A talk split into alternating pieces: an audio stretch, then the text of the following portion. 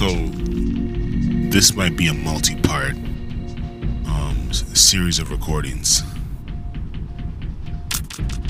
You know, it came to my attention that I speak a little about I speak about withdrawal from things, from the cocktail, without ever really thinking that maybe there are people in the audience who are experiencing this, and they're probably waiting to hear something more tangible, something more concrete.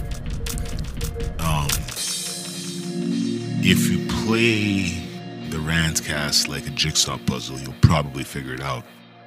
But let me drop it in a concrete fashion. First of all, let me turn off this fucking lamp.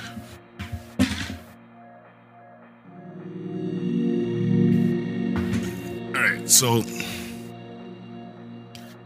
for me,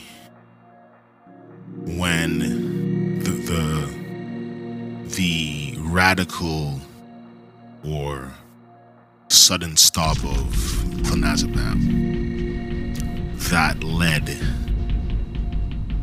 to a series of night terrors, sleeplessness, insomnia, suicidal thoughts, sweating, staying up forever, aka insomnia, having, then not being social at all, and then trying to mask all this in the face of a workplace scenario. Luckily, it wasn't a corporate scenario; it was a nonprofit scenario where, you know, as y'all have come to find out, it's a very lackadaisical like operation. It's blah blah blah.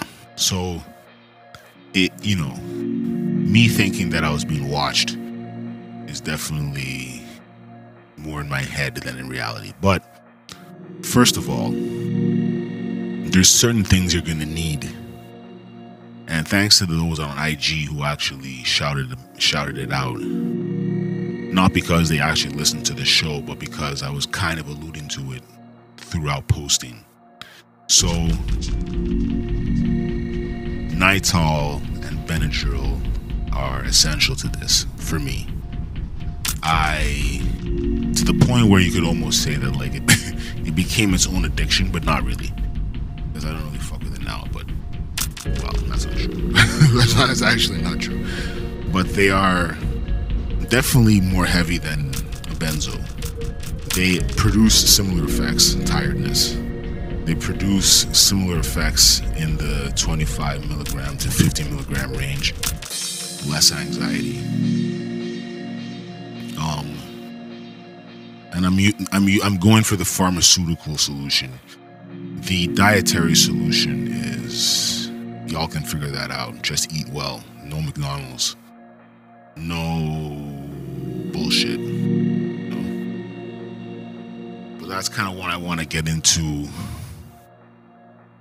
That was a shower thought. I'm like, all right, I got to talk about that. And then I was on like a, um, a steady set of other narcotics that would help me get through that. I've mentioned Zopiclone. I've mentioned propranolol.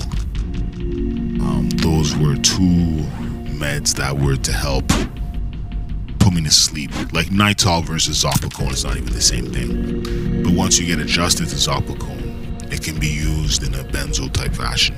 And you can do your research on that. It's all online. So I feel like that's like my little civic duty for now. Um, I don't know why it came to me right now. Maybe because I'm doing better. Maybe because I feel like I never really I never I never conveyed the information in a helpful manner. It was often more of a fuck, this is crazy. What's my life coming to type fashion. And smart people can usually pick up things through that kind of conveying of information information. But for those who I don't want to say smart, but some people can. Some people who can't, they need a bit more direct. So if you're attempting to withdraw from see my my knowledge of benzos is almost exclusively on clonazepam. Xanax is a whole different world. All of these other benzos are a whole different world, but I imagine it's a similar thing.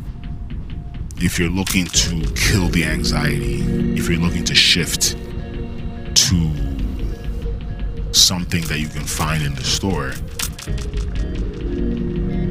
muscle relaxants, um, Benadryl, and you know, Nytol, and especially Nytol and Benadryl because those are what diphenhydramine hydrochloride. Those are both the active ingredients in both of those meds. I would almost actually, to think about it, gravitate more towards the Nytol because I don't know much about it. I haven't Googled this, but I think something tells me that the gel cap dissolves better and you get the better effects versus the capsules, which never really digest properly. So, anyway, that's number one, and that's all I'm to say for today. I got shit to do, so I'm out of here. 39.15. All right, peace.